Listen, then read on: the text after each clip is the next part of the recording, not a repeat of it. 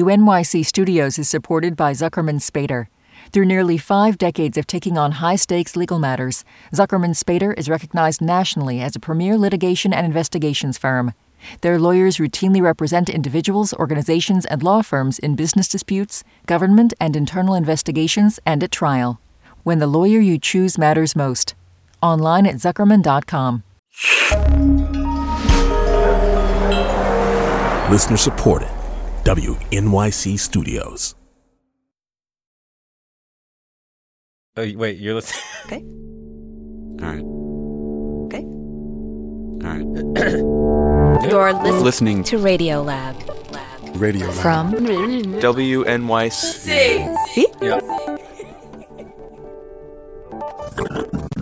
All right. Three, two, one. Session. Okay. Hey, I'm Lulu Miller. I'm Latif Nasser. this is Radio Lab. and today, Il a une histoire avec Peter Smith.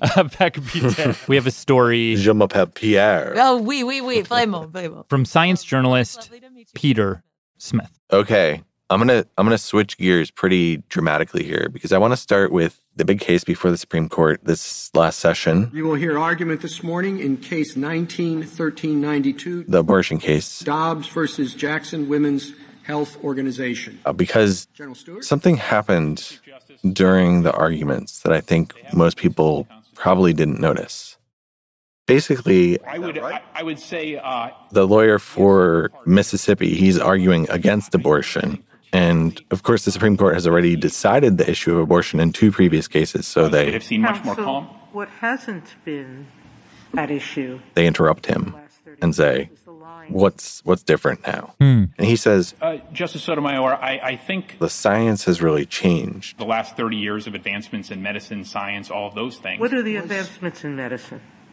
I think it's a, an advancement in, in knowledge and concern about such things as uh, fetal pain, what we know the child is doing and looks like and is fully human You know, from a very early. in- I'm sorry. And, and Sotomayor, she says this this issue of fetal pain. A, a gross minority of doctors believe fetal pain exists before 24, 25 weeks. Like it would never make it into the courtroom. And one not well founded in And the reason she says is because of a single word, Daubert. Daubert, or as it's often pronounced, Daubert. Albert. Daubert. By saying this word, she's essentially pulling down the gate that stands between law and science.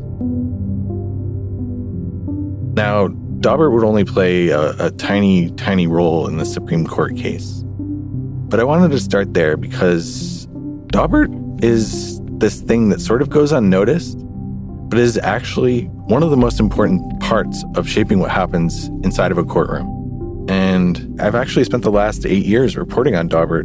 And, you know, it, it shows up everywhere. All right, this is the case of the state against Kyle Rittenhouse. It played a big part in the Kyle Rittenhouse trial, trial in the murder of George Floyd, to talk about Daubert. lawsuits involving Monsanto's failure to warn. Monsanto, Deepwater Horizon, alleged Johnson and Johnson. Johnson & Johnson's talcum powder products. It's just like all over. There've been so many analyses written about it. It's been written up in like scientific journals. It's been written up in law reviews. Because anytime you want to have an expert testify, You're the, uh, the chief Hennepin County medical examiner? whether it's about fetal pain That's correct. or it's about Correlation between domestic abuse, human psychology, heavy alcohol abuse, and cognitive disorders. use of force, or Cardiac arrhythmias, sudden cardiac deaths. cause of death, This is not that kind of death. whatever expert knowledge they're trying to bring to the court, that person has to pass what's known as the Daubert standard. And a lot of people I talked to said that Daubert can can sort of make or break your case because Daubert essentially decides who gets to come into the courtroom and explain how the world works. Hmm. Does that make sense? It does. Yeah. So, but it makes me want to know yeah. Oh, now what is the standard. the standard and what is a Daubert? Yeah, exactly. I, I was wondering the, the same thing. And when I started looking into it, I discovered that at the heart of the Daubert standard, there is this family the Daubert family. And one of the things that jumped out to me is that e- even though their name is is everywhere, the, the story of the family is is basically nowhere. Good morning, Peter. Hello. How do you do? Nice to meet you. Come in, please. Sorry, that's a little puppy. Okay. Good morning. So the Dauberts are, are Bill and Joyce. What's the dog's name? His name is Rocco. And Rocco. He's a Maltese, and so they we needed a little tough name for him because he has deep things. Everything okay? Oh no, settle, settle. So the Dauberts live north of San Diego in sort of a high desert area. Sorry about the barking. and so Bill, As you might be able to tell, I am not a talker. Bill didn't really want to revisit this whole saga. Joyce got that gene. I didn't get it. So I mostly interviewed Joyce, who's in her 70s, has a big full head of curly white hair. Yeah, and so then she took me into a back room at their house, which is sort of this office space that they have Okay, uh, away from the dog. And so we came out here. pretty quickly, she started telling me about she and Bill. Maybe, maybe we can back Oh, up there. It's like, so how, how did you guys meet and where? We met in college. Where was college? We went to Hiram College. I'm sure you've heard of it. It was the Harvard of the Midwest. I'm teasing. It was about a, a thousand kids, and it was a. Oh, there's Rocco talking to you.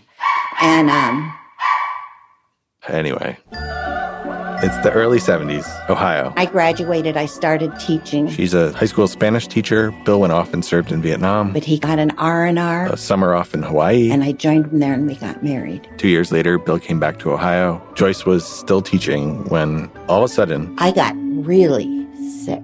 like constantly sick, just projectile vomiting. She didn't know why. She thought she had a stomach flu. So anyway, I went to the doctor and he said, "Well, you might be pregnant."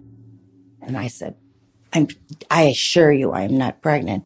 And he said, uh, "Well, I can give you this pill. It doesn't work for everybody, but I know it's safe because they give it to pregnant women." for morning sickness. So she tries this drug, Didn't help a bit, so I I didn't take anymore. but she was still s- nauseous all the time. Couldn't keep anything down, and so I thought, "Well, I'm going to die." So anyway, I went back to the. I was so sick. Goes to the doctor, and the doctor says, Okay, we got to take a pregnancy test. They drew blood, as I remember. So it took a few days, you know, to find out. But they get the results back. and was positive. And, and Joyce told me, You know that question that you, you ask a kid? What do you want to be when you grow up? She said she remembers when she was like eight or nine, somebody asked her that. And I don't remember what I answered. I know, you know, what I wanted to say. I wanted to say, I want to be a mother. I always felt like I'd be good at it and it would be a wonderful way to live my life, to have children and raise children. The nausea eventually went away, and Joyce and Bill picked out names Yeah, Jessica, for a girl and for a boy. Jason. Also, around this time, they moved out to California. Started our life here. And then one night in July of 1973, contractions. We took off for the hospital Nurses greet her out front. and they come out with a wheelchair and Eventually, they wheeled her into the delivery room, bright lights, Bill's at my head, gowned up. There's doctors and nurses swirling around. monitoring everything. People are telling her to breathe. contractions are coming pretty quickly. And finally, someone says, Push. Push. and then suddenly, Crying. and someone says it's a boy. And, and then Joyce says, everything got like dead quiet. For a long time. And nobody's really moving or anything. One of the doctors was holding her baby. And I could see his right foot. He said, you know, what's the matter with his what's the matter with his foot? Is something wrong with his foot? It looks like there's something missing. What happened to his foot? And then somebody said, Oh yes, and his arm too. And I looked at his arm and I thought, Oh, It was like twisted up, almost like a little chicken wing. And there were only two fingers. and nobody knew what to tell me and you know So the doctors didn't say anything? they didn't th- nobody knew what to say you, you know everybody's just kind of like scurrying around they want to make sure that he's gonna you know survive they don't know how devastating the birth defects are but they took him to the nursery they started doing a lot of tests right away so i didn't know if he was alive or it was horrible it was terrible and I will tell you, the only thing I really remember about, you know, the hospital room was I got up out of the bed and walked to the window to see if I was up high enough, if I jumped out, if I, if I could kill myself. And what were you thinking in that moment? Well, I just kind of felt like if he's not going to make it, if I'm not going to go home with the baby, maybe I just shouldn't go home. But while she's standing there looking out the window, Joyce has another thought. If this baby does live, he's going to need the best mother in the world, and I better just step up and make it happen. A few days later, Joyce and Bill leave the hospital with their newborn son, And, uh, well, my girlfriend's an uh, urgent care doctor. Jason. Exactly. So this is where you live? Yep. Yeah. Uh, pretty lucky, honestly. After Jason left the hospital, He had his first surgery at six months, he had a series of operations. so his arm could function as an assist, which is how he uses it. Do you want to have a seat? Need anything to drink or anything? Jason is now 49 years old. He has a daughter, and he lives about 45 minutes from his parents' place. yep. But yeah, born here a couple years in Ohio and a couple other places, I think, as we were growing up. But And so when you were living in Ohio, I mean, s- do you do you remember that at all? super vaguely, I don't remember lots about my childhood. Um, uh, it was pretty rough. So when Jason was born, the really big physical difference was his his right arm. Uh, that arm is is much smaller than his left arm, and on his right hand, he only has a, a thumb and an index finger. As a kid, I was painfully aware of how different I was. Just a reminder: this is the late 70s. So, There really wasn't a blueprint for the Dauberts. you know, we were making fresh tracks in the snow. Okay, here's a really good example, right? As a child, learning how to tie your shoes, it's a milestone, right? And when it was time to teach Jason how to do all of that, That took a lot longer for me. it was really a knife in your heart to watch him struggle. But I didn't want him to feel sorry for himself. So she would tell me pretty frequently, kind of whenever I needed to hear it, like, If I could give you my right arm, I would do it in a heartbeat. But that's not going to work. There's nothing we can do about it. So how are you going to, you know, move through the universe? How are you going to live your life? And so when it came to something like tying his shoes, He'd bend over his feet, you know. hold the lace with his mouth and use his left hand to tie his shoe. or I couldn't cut the nails of my left hand. So then one day I just happened to be fiddling with a Swiss Army knife or something. And I realized the way the Swiss Army knife works and the little scissors in that, I can actually make that work with my hand. And oh my God, mom, I can cut my own fingernails now. It sounds stupid, but it's like these little things that are, you know, that you just kind of have to come up with.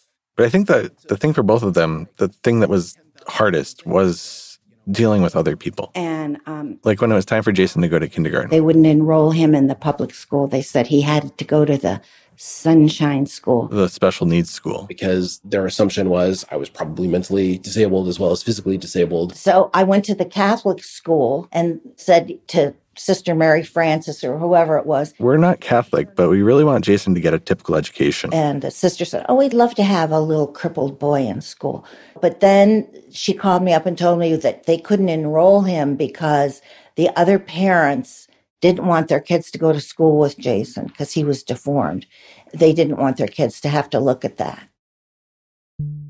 Eventually Jason got into to public school and it was there he says he got he got bullied. Getting the living crap beat out of me in like elementary school and stuff. And sometimes he'd he'd come home and tell Joyce. Some kid told him My mother said, Your mother took drugs when she was pregnant, and that's why you only have two fingers. And I'd say, "And What did you say, Jason? And I'd always get that, No, oh, but but Joyce said when Jason was little, you know, it, it came up. Jason often asked the question, why? Why am I different?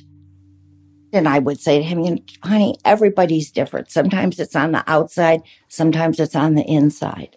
And it's easy for people to see how you're different, isn't it? Yeah, it is. Okay. So that's kind of how we dealt with those things. And Jason said as he got older, that the question sort of fell away. Of course, you know, what happened to Jason could have been some random genetic mutation. But but for Joyce, I I wanted to know. she felt responsible. You know, it was my fault. It was my pregnancy and something went wrong. I didn't do it right. Something went wrong. She and Bill had genetic tests done. From everything they could tell, They ran basically no higher risk than any other couple. I was careful about eating a healthy diet and, you know, no alcohol. I, I was looking through some of the medical records and they say there's no exposure to toxins or chemicals. I worked at having a healthy baby. I worked at it.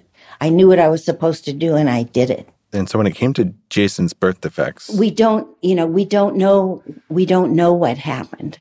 But, but I guess I was also trying to figure out when did you when did you first like put it together?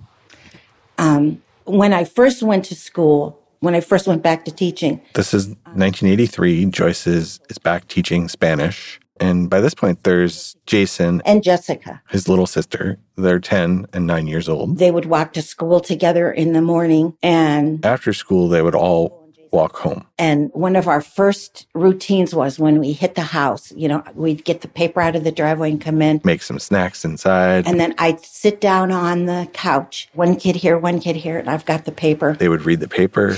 That's so sweet and nerdy. yeah, they would all sit down and read the comics together. The kids love that. So, so one day, Joyce is flipping through the paper. To get to the comics And then she saw a photo of a little girl. with an arm exactly like Jason's.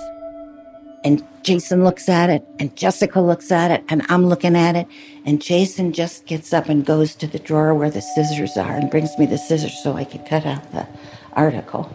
And the article is about this little girl and her family who had just won a, a settlement against Merrill Dow, which was a pharmaceutical company that made a drug called Bendectin, a drug for morning sickness. I got really sick. And Joyce was like, oh, the doctor. I can give you this pill. It's called Bendectin, That's what he gave me. and it doesn't work for everybody. And it was at that moment Joyce was like, maybe I have the answer. And her quest to find out if she did would change how we judge what's true in this country. Stay with us.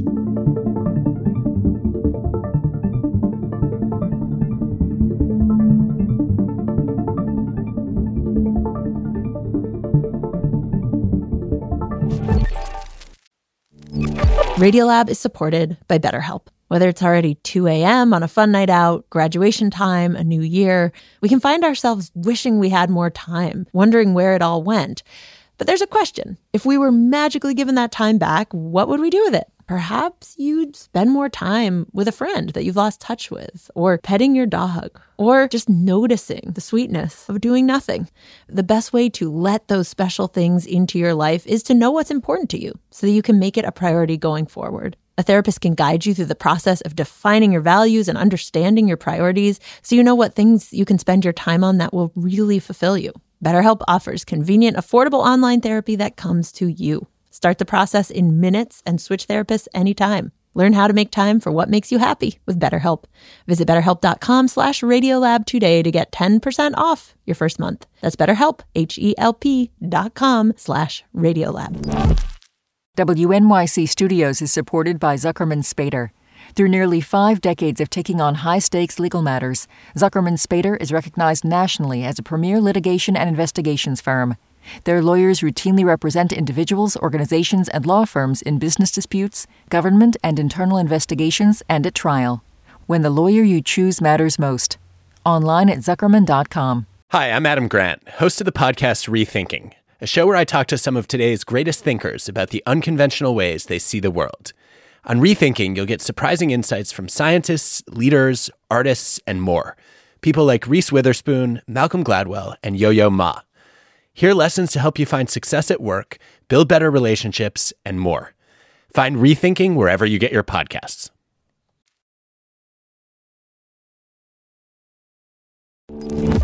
Lulu, Lot diff. Radiolab, back with Peter, Pierre, Smith. Should I just do a quick recap? Yeah, remind me where we left Yeah, where we were. Yeah, So the summer of 1983, Joyce saw a newspaper article with a photo of a, a girl whose arm looked remarkably similar to her son's. Right. But I, you know, put it aside because, you know, I had dinner to make, we had homework to do, you know, all that kind of stuff. But pretty quickly thereafter, she decides to call directory assistance, get in touch with this family. I called. Talks to the family, gets their lawyer's name. And I got his phone number and um, I called him the next day. Husband and Nate, how will you direct your call? Yeah, I just received a call from uh, Barry. My name is Peter Smith. Okay, one moment, please. His name is Barry Nace. Hello. Uh, we're connected again. Yeah. Okay, great. Thanks for the call. Yeah. Uh, let's be. I put you on speakerphone because I wear hearing aids. Oh, okay. It's much easier for me. There's nobody else here. Okay. So Barry had a law office in D.C. And my background is chemistry and biology. He was doing medical malpractice, and and one day this little girl's family came to him with a problem about Bendectin. I didn't know much about Bendectin, but I learned a few things. I tried the case and I won. Was he surprised to hear from you? Yes, and he was very supportive. And Barry basically had two questions for Joyce. Was there evidence of the pharmaceutical product being taken? And when was it taken? He said it causes birth defects if you take it early on in the pregnancy. And I said, oh, okay. And I asked him, I said, would you be our attorney too? And he said, yeah, you know, we'll have to figure out how to do it because we're in a different district and, you know, all that kind of stuff. But the case wasn't hers necessarily. Right. So It was ultimately Jason's case to be made, but he was a minor. He was 10. But I do remember my mom asking basically and like, hey, this is going to be a, you know, probably not an easy thing to do, but if you want to, we can do it. Why, why did you want to do it? Did you have a. Yeah. I, like the, if, if I remember right, my mom basically pointed out that like, hey, if this is true and there's a problem with this drug, we don't want other people taking it. So to me, it felt like a really easy decision. And uh, that's how everything started.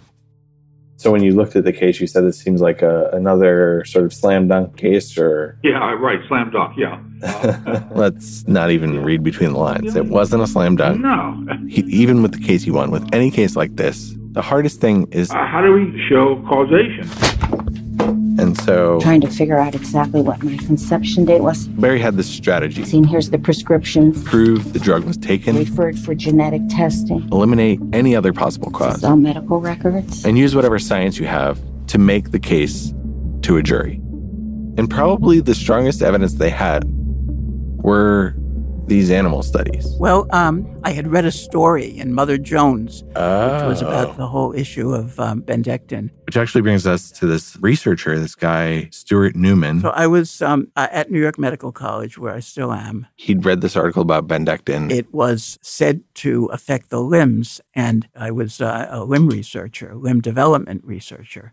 I, I was working experimentally by uh, taking cells from chicken embryos and seeing how the cells interacted with each other to form the limb bones. Back then, you couldn't do it on human embryos. No, No. no, not at all. And so Stewart was saying, like, basically at this early stage of cellular development, like what happens in a chicken when its limb forms is essentially the same thing that that happens in a human. Oh, interesting. And, and so one day he gets a call from a lawyer who asked him if he can look into bendectin, and he said, "Sure." So I looked into the literature to see whether it had been used in um, the kinds of experiments that I do. And in fact, there were a couple of papers One of them was from the NIH, the National Institutes of Health, using chicken cells. where they took these chicken cells, put them in a petri dish, added the drug, And they found that the drug impaired differentiation and impaired growth. basically the cartilage isn't forming, there's bones missing, things aren't separating properly. It was harming the limb cells.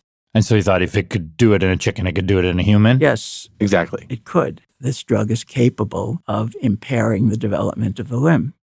He eventually becomes an expert witness in these cases, the Bendectin cases, and including Joyce's. So he was submitting depositions and he was sort of on call for for the trial. Okay, so they do get. It sounds like it's a like it's a pretty solid case in a way. Yeah. They had a lot of good evidence. They had spent like six years putting together all this stuff, like animal The studies, prescriptions, the genetic tests. they felt that the evidence was real good. And I think that the lawyers sort of like reassured Joyce that they were very, you know, Kind of the, the, what they said was it was very sexy. It's a very sexy case. And they said, you're going to be the best witness in the world.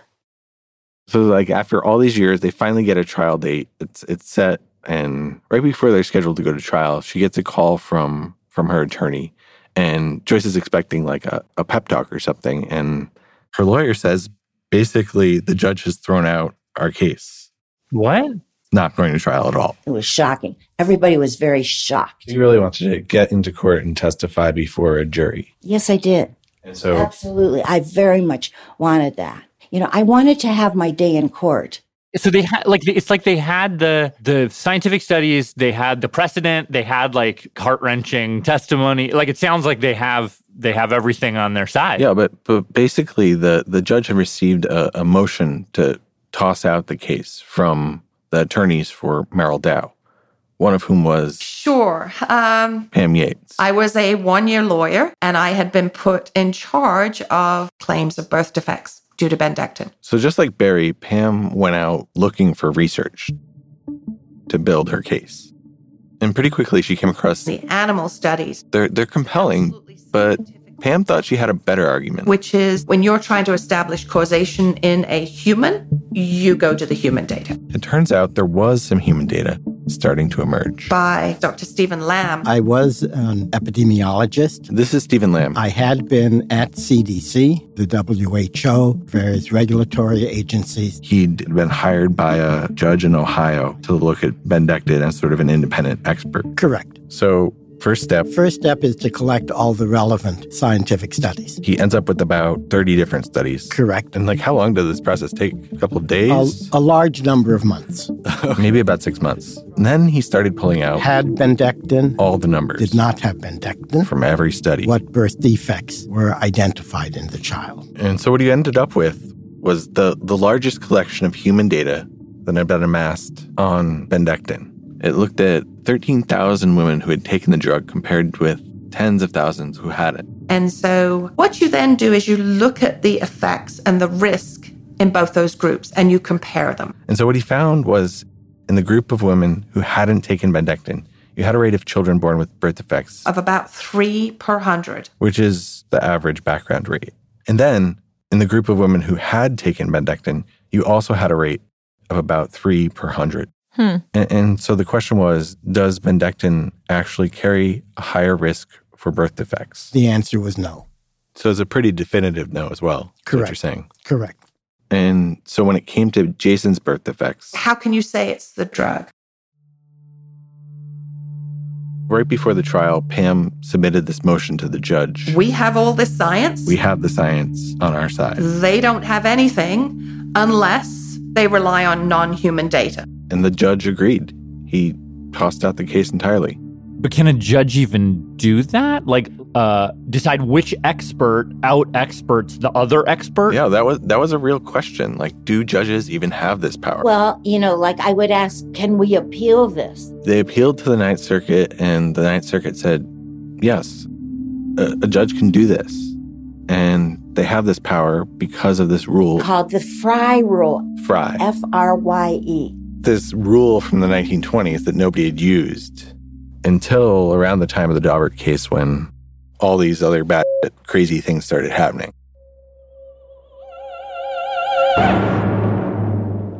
When there was this supposed epidemic of litigiousness. A- and so now, at this point in the story, we're entering the quote unquote litigation boom. And to guide us through, We're, we're good now? I think so. Hello. We're going to bring in this guy, Michael Gottesman. I prefer Mike. Mike's a professor at Georgetown. Georgetown University Law Center. And so I, I talked to Mike about the role of experts and the role of expert testimony. And and so obviously like the, the Daubert's experts had been kept out of court off the witness stand. But Mike said if you if you look back, like just immediately before this case, before the nineteen eighties, There was no idea that you could keep in a civil case an expert off the witness stand. in fact there were some rules about this passed by Congress An overview of the federal rules of evidence. called the Federal Rules of Evidence. Rule 702 defines an expert rather broadly. It was basically like let the experts testify. If there's an expert, let them into the court. And we rely on the jury to separate the wheat from the chaff. But Mike said once you got to the 1980s, things started to change. When two major areas of law began to blossom, Vietnam veterans who say that they were injured by Agent Orange. One was lawsuits about drugs, chemicals, toxic pesticide. like Daubert, Cause of cancer, liver disease, and birth defects. and the other tanker, the Exxon Valdez. was environmental lawsuits. The suit says these chemicals have already damaged wildlife. And Mike says it was around this time where expert testimony became absolutely crucial. And what started to happen is juries Struck a blow for veterans. started to give out $1.9 billion. dollars. big settlements to plaintiffs. And, and by the time you get to the Dauberts case in the late 1980s, early 90s, there was this this sort of conservative hand wringing about junk science. Used junk science. junk science. Using junk science. Cases where individual people would sue companies and bring in these experts. The so called junk scientists who were just basically guns for hire. Sometimes they call them saxophones because they were paid to play whatever tune you want them to play. Oh, Play it loud. I think there was like a kernel of truth to this. The two examples that sort of come to my mind is the one where a woman who said she had psychic powers went in for a CAT scan and lost her ability to see into the future. What? She sued the hospital, and a jury awarded her a million dollars. There was this bus driver who claimed he got cancer from from bumps in the road. Sued the bus company. He also won. And it's the junkiest science that's being used to prove these cases. So Courts were beginning to become restless about this. And so there began to be a few judges, including the Ninth Circuit, who went looking around for a way to keep experts out. And they found it in this obscure criminal case from 1923 called Fry. that had held that in criminal cases, judges could exclude expert testimony if what the expert was testifying to was not, quote, generally accepted. which meant if you're an expert and you're going to testify, whether that's about epidemiology or engineering or whatever, what you're saying has to be generally accepted by the field you're in. That's essentially the threshold you have to get past. It seems like Hmm. Fry Fry seems to gut check a paradigm. Like is what this expert is saying in consensus with what we all believe at this moment in this field. Yeah, I think you just said it. It's a I think Fry is a pretty good like consensus test. So you can't Which you sounds can't good, actually. Oh, sorry, go. Lou. Yeah, it does. Like you can't come in with the rogue right. wild idea. Right. But the thing is Fry was also what was keeping this these animal studies out of court. There was the judge was allowed to say this this isn't generally accepted in the field. And, and so so without Fry, you know, the the Daubert's experts would have been able to present that evidence and and the jury would decide. But that's the that's what I don't actually understand. Like was the Stewart chicken science like was that actually that sketchy? Do you have a sense of that? I, I no, I, I I don't think it was sketchy. I, it was legitimate science. He was reanalyzing previously published studies, but I think But in terms of causation, to the point of Merrill Dow's attorney, Pam Yates, there's sort of a pyramid of, of scientific evidence where you start with your cell studies, you go to your animal studies, but the human data, the human studies are really at the top of that pyramid. And that was our argument on that. and, and that's basically what the judges agreed with. That's what's generally accepted. The Dauberts and these these animal studies, they they essentially don't have a case. And so for Joyce, like It's absolutely the right thing. not getting a trial was was profoundly disillusioning. Whose job isn't it everybody's job to protect the innocent and the defenseless? And if you don't stand up and say the truth, you're tacitly endorsing the wrongdoer. And and and that's when the world goes down the tubes, I think. So that's how I look at it.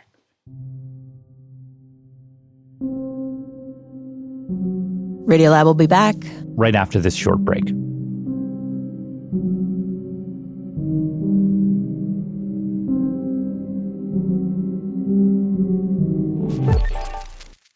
Radiolab is supported by Betterment. Let's talk about you and your money. You like your free time, you like to relax every now and then, you like to feel totally chill, but your money, your money likes to work. And Betterment is the automated investing and savings app that makes your money hustle. While you're catching up on sleep, your money is up early, earning 11 times the national average in a high yield cash account. Your money is a multitasker, diversified in expert built portfolios of E low cost ETFs. And your money is optimized with automated tax efficient strategies, just like the pros use. Your money is a total workhorse, so you don't have to be, because you've got Betterment, the automated investing and savings app that makes your money hustle. Visit betterment.com to get started. Learn more about high yield cash accounts at betterment.com. Investing involves risk, performance not guaranteed, cash reserve offered through Betterment LLC and Betterment Securities. Betterment is not a bank.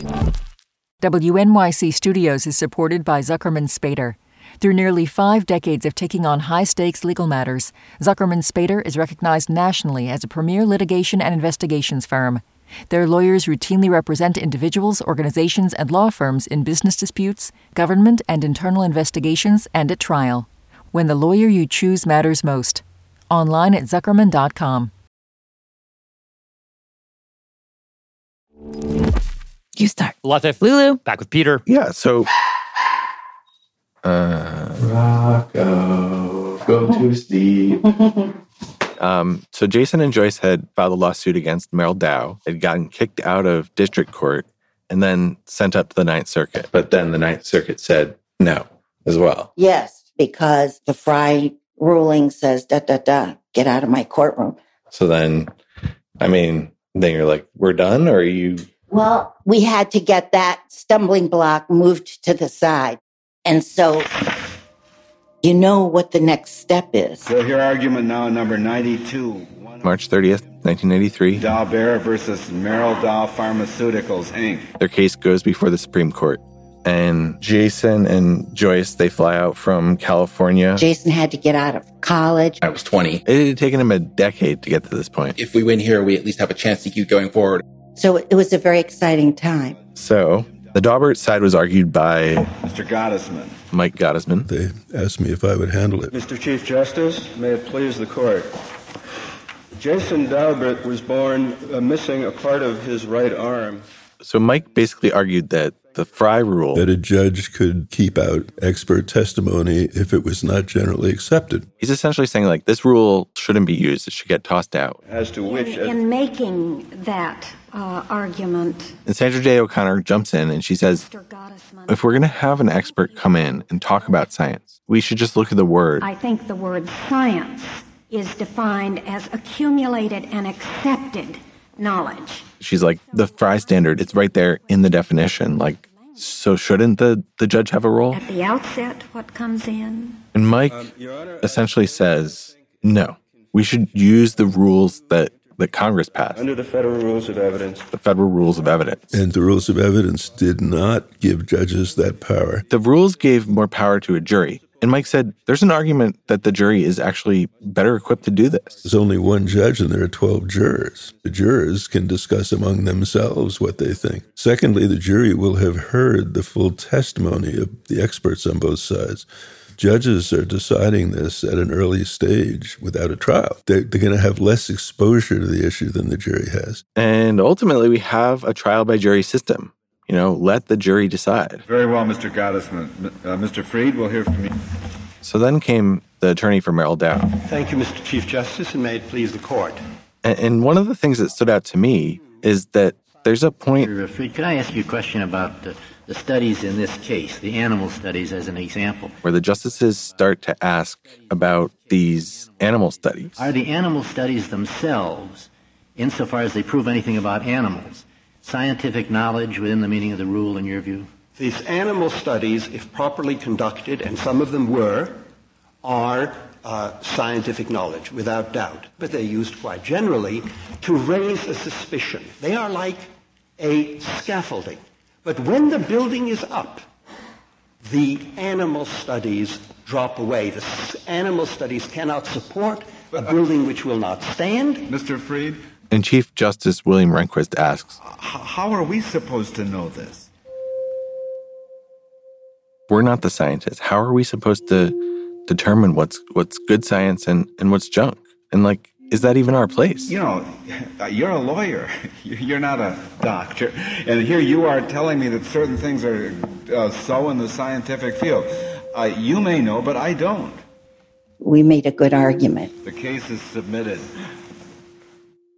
They went to a party like afterwards back at their attorney's. Punch and cookies and whatnot. Everybody's pretty excited. At one point, Joyce said one of the lawyers came up to her And he said, you know, that he was so happy to meet me and it was such an interesting case. And he thought that it went well. What did I think? Joyce said she also thought it went pretty well. You just kind of hope justice will be done, justice will be served. And uh, he said, you do know, don't you, that, you know, nine of the most important people on the planet, your name is on their lips.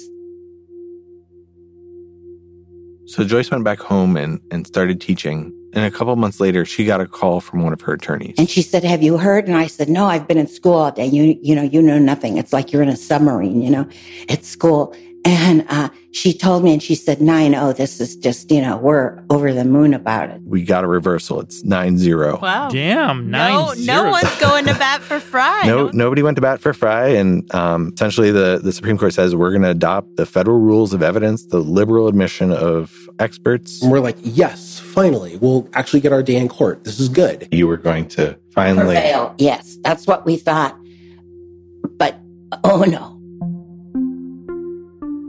Because, like, as the opinion keeps going, the, the justices say, like, we know we just got rid of Fry, this rule that judges uh, have this power to keep experts out of the court. But we actually think they should have this power. Like, judges should still be gatekeepers of what comes in and what gets tossed out. And when it comes to expert testimony, they made this like bullet point list of things for judges to consider.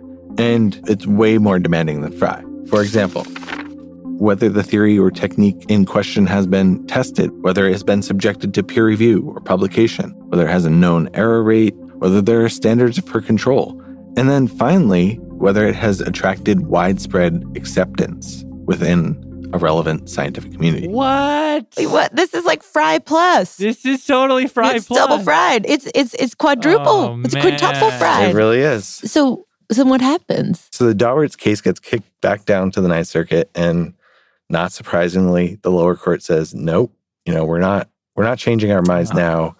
Um, actually, the the judge in this case, his name is Alex Kaczynski, and and right around this time, one of his clerks was Brett Kavanaugh. Minor Whoa. footnote, but um, anyway, Kaczynski writes this opinion in a way so that he would have the final word on this. Oh. Whoa. And that final word is like, no, this is absolutely not going to trial. And so, so point by point, he's like essentially taking down each one of the Daubert's experts. Like he's saying some of them might have passed like publication and peer review. Some of these studies are are, are credible, but they're basically there's no direct test. There's a lack of stats. There's still no consensus about this. I think in the end, what he's saying is that like just because something seems possible, like just because it could cause these injuries, does not necessarily mean that it did. They can't prove causality, doesn't meet the standard. This this whole thing stops here. End of story. If I was his family, I would just hate the justice system so much. Uh, yes. I, would Um, be, I would feel so like jerked around. I think that's exactly how Joyce feels. I, I definitely come to the notion that there is no justice. And I know a couple, I've been called to jury duty, you know, and they say, is there anybody who can't serve? And I always go, you know, I'm Daubert of Daubert versus Merrill Dow. And, um, I don't, I don't believe in justice. This building says, you know, those who seek justice enter here. I said, it, it turns, it turns my stomach. There is no justice. I never got my day in court. We had all of this evidence and, you know, it was a David and Goliath thing. And, and I never got my day in court and there, there is no justice. And I don't want to sit on this jury and pretend that I can pass judgment on somebody when there is no justice. Please allow me to be excused. Ah, it just that it just took them so much time. It took them over a decade, and and did they even get anything out of it? I think I think there is there is one thing. That's your- uh, your uh, like when I went to visit Joyce, that she has a, a photo hanging on her wall. Your New York Times. Uh, Have you seen that? and it, it's a photo of Joyce and Jason at the at the Supreme Court. You guys look really happy in the photo. They're like both like beaming. Well, w- we were happy to have a chance to get our case out. Yeah. So and, and- but you keep that. I mean, like when you look at that, that's like a positive memory for you, or yes, it is. Um, you know, kind of the case of unintended consequences. So after the Supreme Court decided the the case, you know, there was this this new Daubert standard, and it was adopted by federal courts. It was adopted by most states, and, and so I think um, in in 1995, prosecutors wanted to introduce DNA evidence to prove that you know uh, a blood stain came from a certain person, and at the time, DNA wasn't generally accepted. It was something that was new, it was novel, but sort of the the judge applied the Daubert standard to to DNA. It got admitted as evidence, and it and it sort of like became this gold standard. It's totally revolutionized the way that uh, criminal courts, you know, look at evidence. And You know, it's been used to to prove people guilty of murders. DNA has helped get innocent people off of death row. Whenever somebody's released from jail because the DNA has um, exonerated them, or it's, we we feel very um, good that we were able to do that. Their name has been invoked in sort of like in a way that allows people who are accused of crimes to like credibly question the prosecution, incredibly question the state's experts. And what what it's what happens is it's sort Daubert has sort of shown that all these uh, bedrock techniques, these forensic techniques that are sort of like all over in the courts, they aren't actually rooted in science. They're sort of like these techniques that were developed by law enforcement to to prove people guilty. And you know, this, this includes like bite marks, um, ballistics, matching tire marks, blood spatter, uh, shoe prints, even fingerprints. I mean, like uh, all these all, all, these disciplines, like um, you know, it, it, they they don't actually meet the requirements of Daubert, and so. Mm. I think that's a really powerful tool, not just in criminal cases, but in like all cases. So say like, we're not just going to be deferential to authorities. We're not just going to be deferential to uh, the received wisdom of the courts. We're going to say, like, well, using the scientific method, like, how do you prove that? Huh. So, so it's like a tool for for someone who is somewhat powerless. It's it's giving someone a little bit of a chance to kind of scrutinize the the reason that they are being like said to be guilty. It's, it gives them like one more. Yeah, like I think like if you're yeah. if you're deciding like really important things, if you're deciding, you know, like if you're if you're trying to prove somebody guilty of murder, if you're if someone someone has died of asphyxiation and, and not a drug overdose, if vaccines cause neurological injury, if chemicals are leaching out into the water.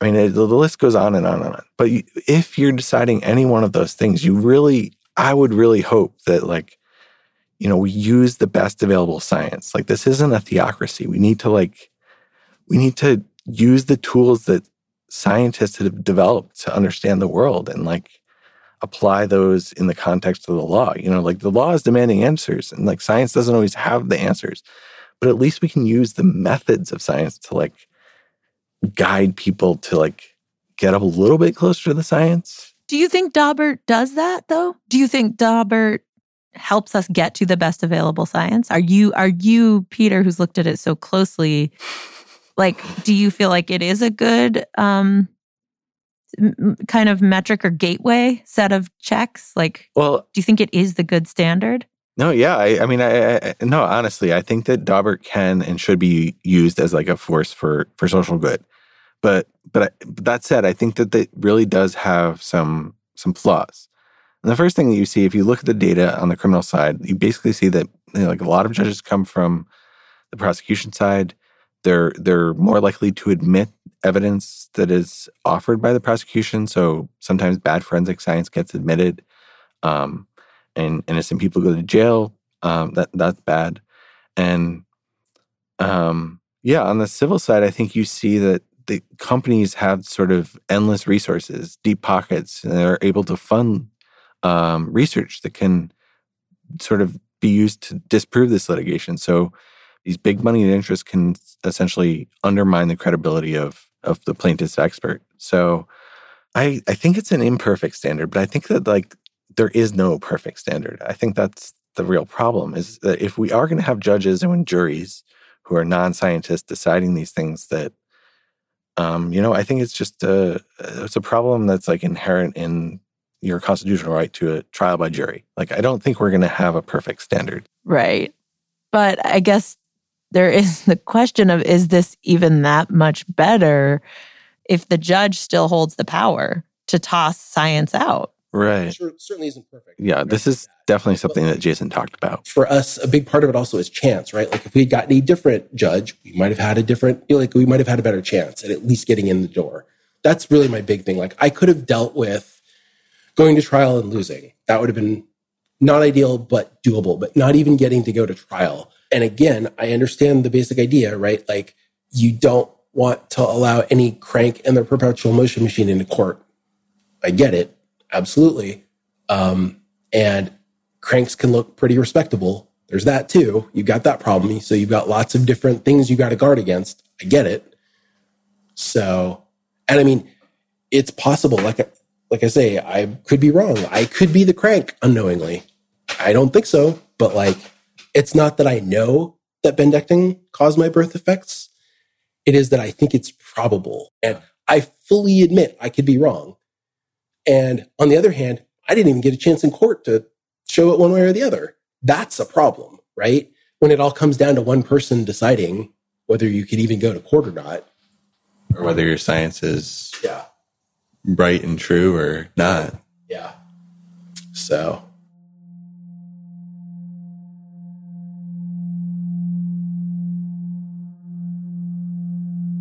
Well, do you kind of think that Bendectin didn't cause the birth defects? Um, yeah, I, I don't, I don't actually know. I, I think, you know, what I'm saying is, we, we know what the epidemiological evidence showed, and I don't think that that evidence necessarily disproved that the drug caused Jason's injuries. But, but I also think, yeah, I think there's, there's a lot of uncertainty there. Well, I guess, you know, that's why we go to court. And everybody presents their evidence and then we decide.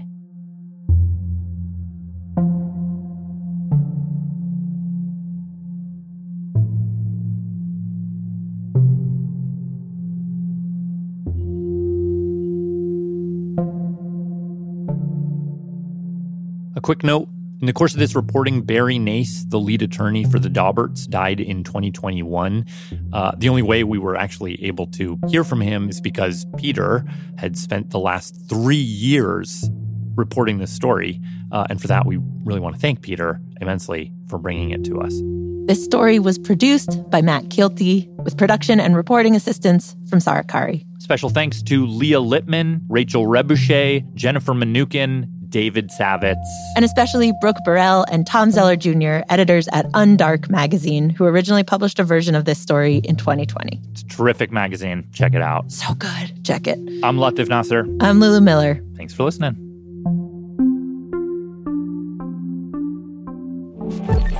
Radiolab was created by Jad Abumrad and is edited by Soren Wheeler. Lulu Miller and Latif Nasser are our co hosts. Susie Lechtenberg is our executive producer. Dylan Keefe is our director of sound design. Our staff includes Simon Adler, Jeremy Bloom, Becca Bressler, Rachel Cusick, W. Harry Fortuna, David Gable, Maria Paz Gutierrez, Sindhu Nanasabundam, Matt Kilty, Annie McEwen, Alex Neeson, Sarah Kari, Anna Roscowit Paz, Sarah Sandback, Ariane Wack, Pat Walters, and Molly Webster, with help from Bowen Wong. Our fact checkers are Diane Kelly, Emily Krieger, and Natalie Middleton. Hi, I'm Finn from Bemidji, Minnesota. Leadership and support for Radiolab science programming is provided by the Gordon and Betty Moore Foundation, Science Sandbox, a Simons Foundation initiative, and the John Templeton Foundation. Foundational support for Radiolab was provided by the Alfred P. Sloan Foundation.